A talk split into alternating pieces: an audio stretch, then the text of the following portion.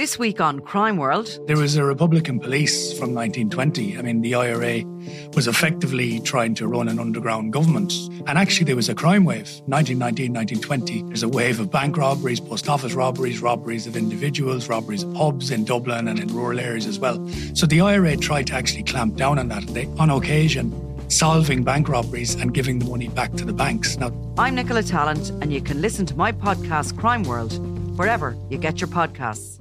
On this week's Big Tech Show, you might not think it could happen to you, but our guest this week explains how a significant number of Irish people may be falling victim to romance frauds online. Victims can feel a misplaced sense of shame. People can blame themselves. They feel embarrassed. And so they don't want to tell family, friends. They don't want to report it to the police. In some cases, of course, the victims are already in relationships. They're married. They have an extra reason to keep that quiet. The Big Tech Show, available on all podcast platforms platforms.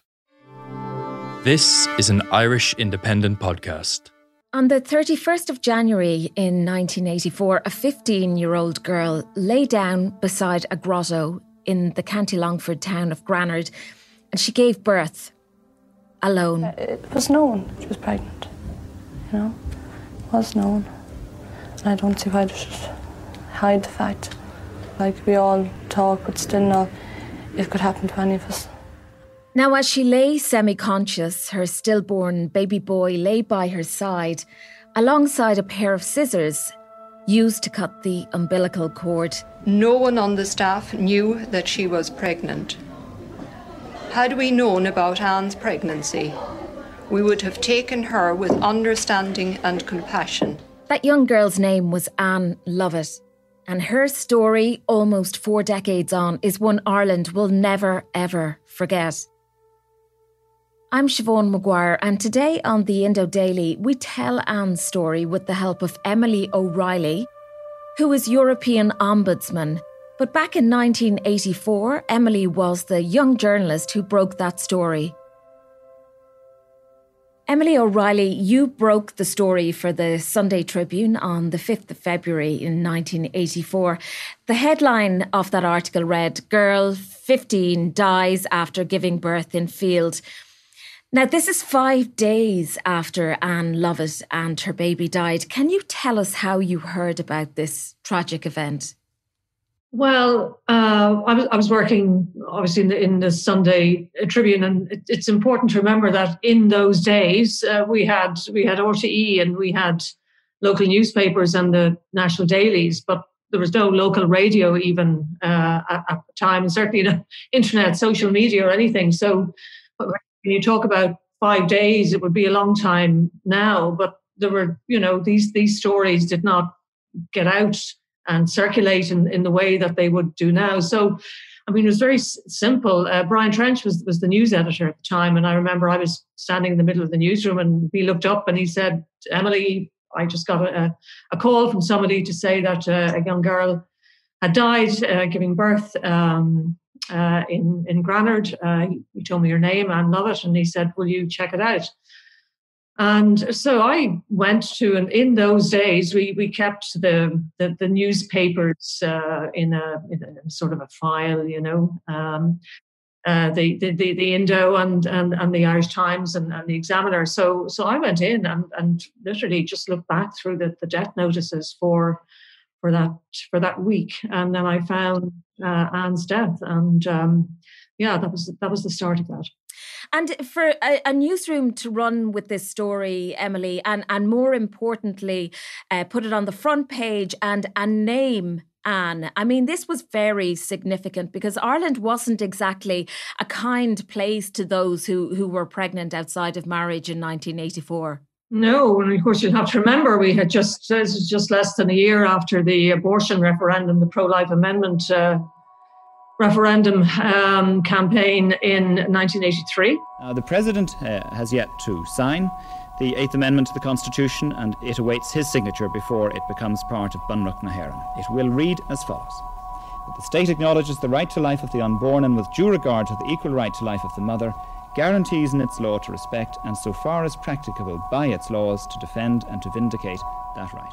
And we, we know that there was essentially a constitutional veto on abortion uh, put in. And uh, of course, we were told at the time by the people who were promoting the amendment and the veto that, um, you know, young girls, women who got pregnant and, and were unhappy about it uh, had no need to fear that they would be looked after and, and all of this. And so I suppose the juxtaposition of, of those two events was interesting. But I think, look, leaving even leaving the amendment outside of the outside of that, um, the idea of, of a young teenage girl dying in those circumstances and her baby dying was was, was just um, horrific. So we we checked. I checked out the story. I remember ringing the the police. Uh, I think in Granard, uh, and and they confirmed it. And then I rang the nuns, the convent uh, where Anna got to school, and they confirmed it. But then kind of went silent. So we had enough information, obviously, to to write the story. And then I remember lots of people gathered in the newsroom, and we discussed uh, whether we would, would name the girl or not. Now there was no legal impediment to naming her because Ann was dead and her baby was dead. And um, but then I remember Maggie O'Kane, um, who's a journalist in the Tribune at the time, later went on to, to the Guardian and so on. I remember very clearly she said, Nobody will remember a nameless girl, but everybody will remember Ann Lovett. And the fact that you and I are having this conversation so many decades later is, is testament to that. Ann Lovett's death has shocked and saddened the people of this quiet country town. It was in this churchyard that she went to give birth to the child that apparently no one knew about. The child, a baby boy, died at birth, and 15 year old Ann died a short time later in hospital after being found by a passerby. And after that story on the Sunday, Emily, it, it just blew up. The, the whole country was talking about Ann Lovett. Um, perhaps we can go back to that cold and wet day in, in January 1984 um, and what we learned about Ann and her little baby boy. Could you talk us through the narrative? Well, there was very little we really knew. We knew that she had uh, died, um, and it was, I think it was beside a, a, a, grotto, a statue of the Virgin Mary or something like that, which of course added a lot of poignancy, uh, to say the least, uh, to the story. I think two young boys had come across her, had found her. I think the baby had been born. Uh, I don't think Ann died then, but, but she died later. So we knew that. Um, but apart from that, nothing. Um, so, and, and the town just, the village just clammed up. I remember going down there subsequently and, um, uh, you know, it was walking up and down the town and trying to get people to talk to you, and it, was impossible. Nobody, nobody wanted to talk. Now I did eventually. I was in the, the staying in the local hotel, and, and in the evening having a drink, and some of the local men sort of started talking about it and, and saying pe- people knew, but they all thought somebody else knew and somebody else was taking care of her and so on. So, I mean, honestly, that really does remain a mystery as to as, as to what happened. I mean, the, the family didn't talk, and actually, just a very short time later, relatively, maybe within a year or so, her sister died. And, and if you go to Granard and, and look at the, the gravestone, you see the gravestone with, with um, Ann's name, with her sister's name, and with the, with the, the baby as well. The grave of Ann and her child is bedecked with floral tributes, symbols of love and affection that she was either too ashamed or too frightened to seek. Emily, what you, you had in, in Granard on that Tuesday um, was a 15 year old girl um, walking home from her lunch break, uh, but instead of heading home, um, going to that field where the grotto was and giving birth to a baby who was stillborn, giving birth alone, um, having a, a scissors with her to cut the umbilical cord. And then, as as as uh, you quite rightly pointed out, you had a, a group of boys uh, discovering Ann and raising the alarm for her. Um, and what followed was uh, a lot of discourse about how people in the town couldn't have known she was pregnant, but I mean, Ireland in the 1980s was so different, and and pregnancies were concealed and and hidden all the time, weren't they? Well, they were, and I suppose to a certain extent still are in, in, in some places, even in Ireland, because, you know, for, for, for many reasons, but particularly in those days, yes. And of course, she was a young girl. The extent to which she knew what was going on, understood her body, obviously, when, if she, as was reported at the time, she took a scissors, then she did know something about the act of, of, of giving birth and what it would entail, uh, obviously. But I mean, as you describe it there, and of course, I'm a mother many times over myself now. I was quite a young woman at that time. I was in my early, relatively early 20s anyway.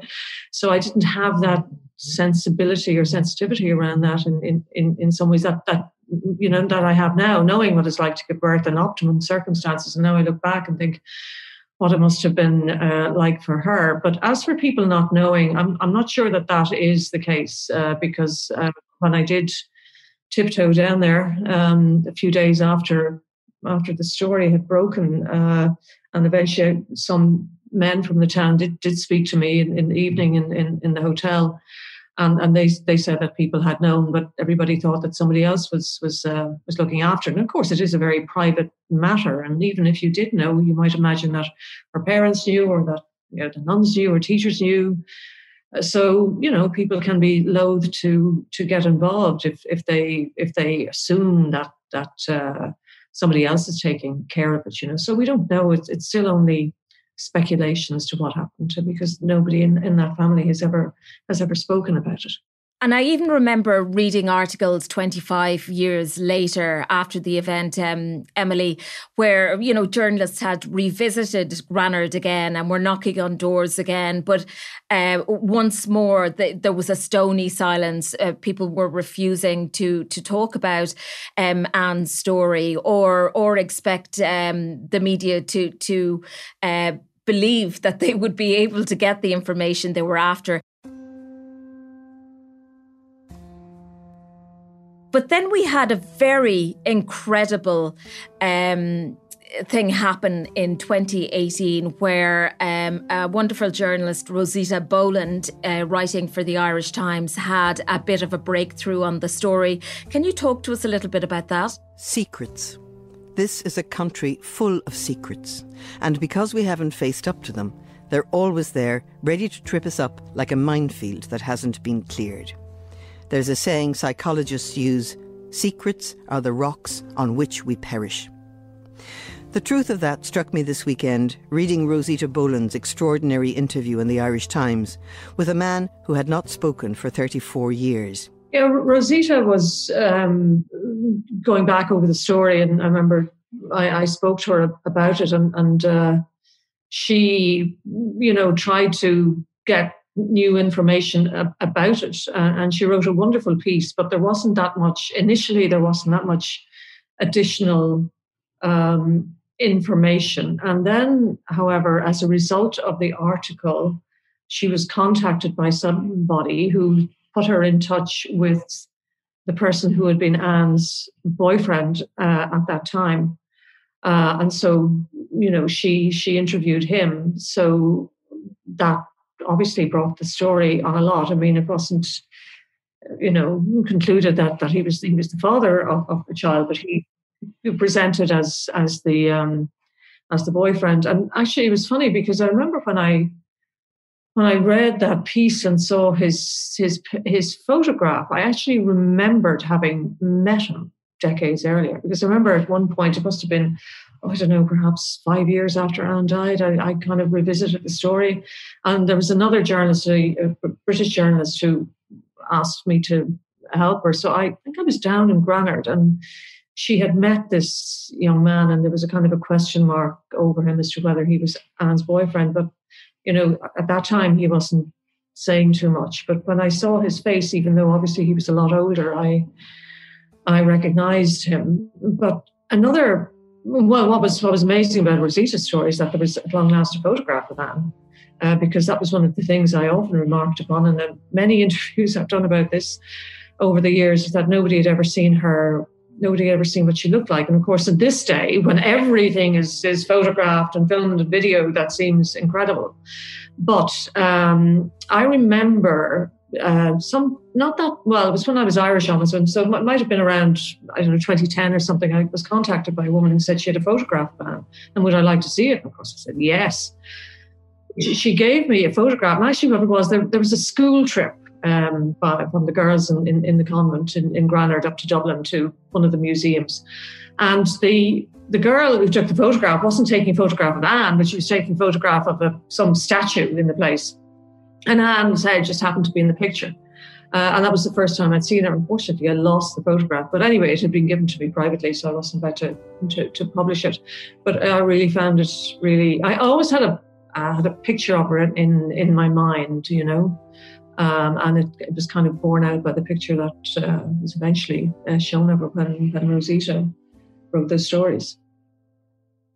Rosita, you know, was able to give us a, a, a, new description of Ann. You know that that, that this was a, a, young woman, you know, who who who wasn't this this kind of um, uh, beaten down um, little girl. You know, she she was strong willed and she was popular and she was intelligent and and you know we're suddenly getting an insight into into this girl who was so vivacious and full of life. Absolutely. I mean, you got the um, got the impression of, as as you say, a vivacious young woman, you know, and possibly a bit a bit quirky, you know, artistic, creative. I I always felt that about her, you know, and, and when I read the descriptions that Rosita had in, in her piece, in her in her uh, in, in, her articles, um, that sort of uh, that that's that that sort of reminded me of, of, of that sort of image I'd I'd have I'd had of her for whatever reason. But I, I mean, it's, um, I mean, I,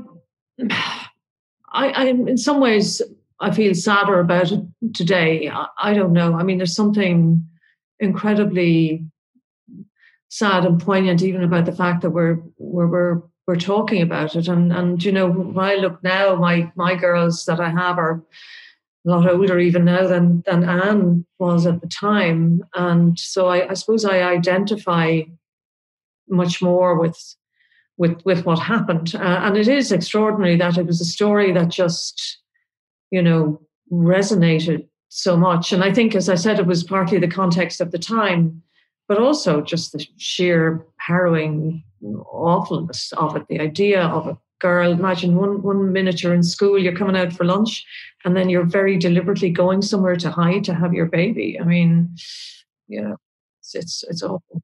It is. It, it's a harrowing image, and and you know you could couldn't even begin to imagine what was going through her mind at the time.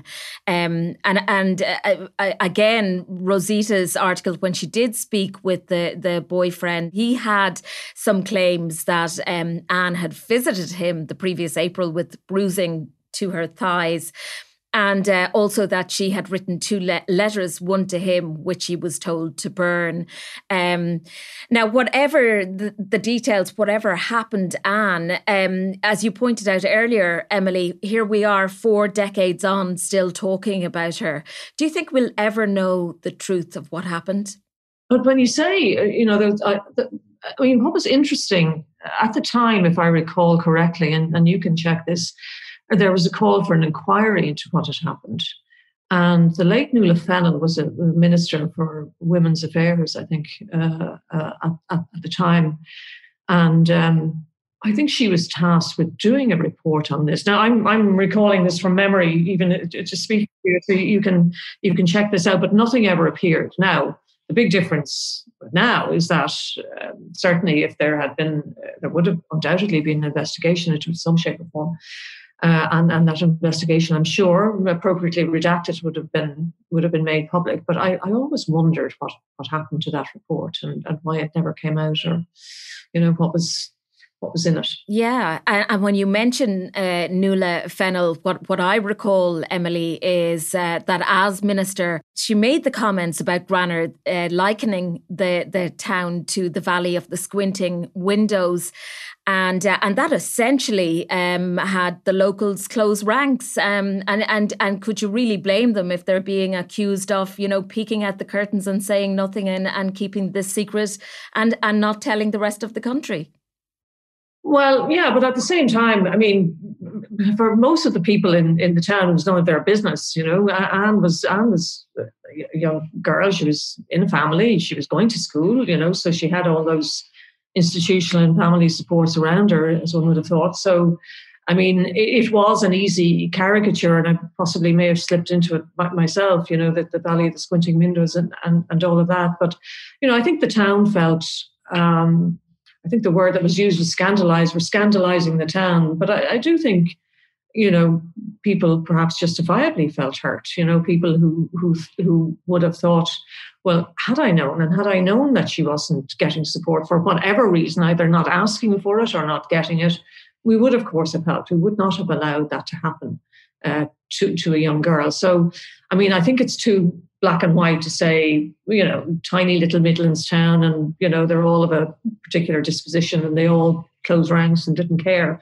I, I don't think that's that's particularly fair because as I said, when when I did speak to the few people that did speak to me at the time, they did say that you know pe- people knew.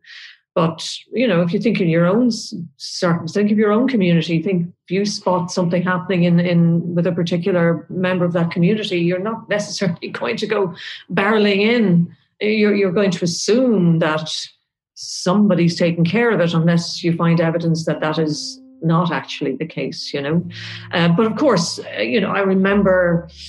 Um, I remember RTE Today Tonight or whatever configuration that the program was at the time went down to Granard, um, and and uh, I'm not sure that I can't even recall whether whether anybody spoke to them. But like nowadays, you can imagine you'd have Sky, you'd have yeah, God knows who, everybody piling down. But but in those days, I mean, the, the people of Granard thought they were overrun by media, but in fact, you know, compared to what would have happened now, it was it, it was nothing. But relative to the time, it, it did seem a lot to them, you know.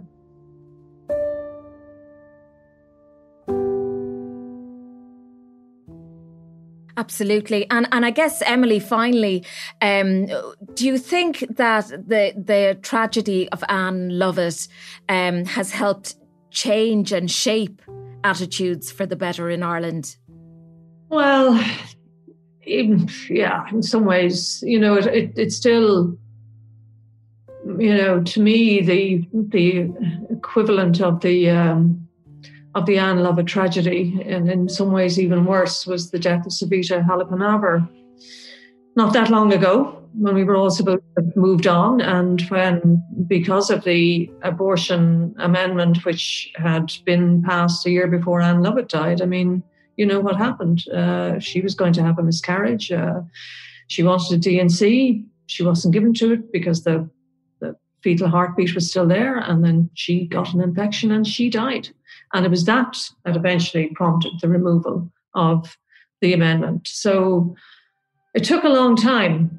It took a long time. I mean, no doubt Ann's death did maybe bring about some, you know, cultural shift or people started thinking differently about this or people were more mindful of, of, of, of, this issue. But, you know, when I when I look back at, at what happened to Savita, I think it took us an awful long time to learn those lessons.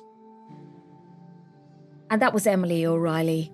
I'm Siobhán Maguire, and today's episode of the Indo Daily was presented and produced by myself, researched by Tabitha Monaghan, with sound design by John Smith. Archive clips from independent.ie, the RTE archives, the Scannal collection on the RTE player, and RTE Radio 1.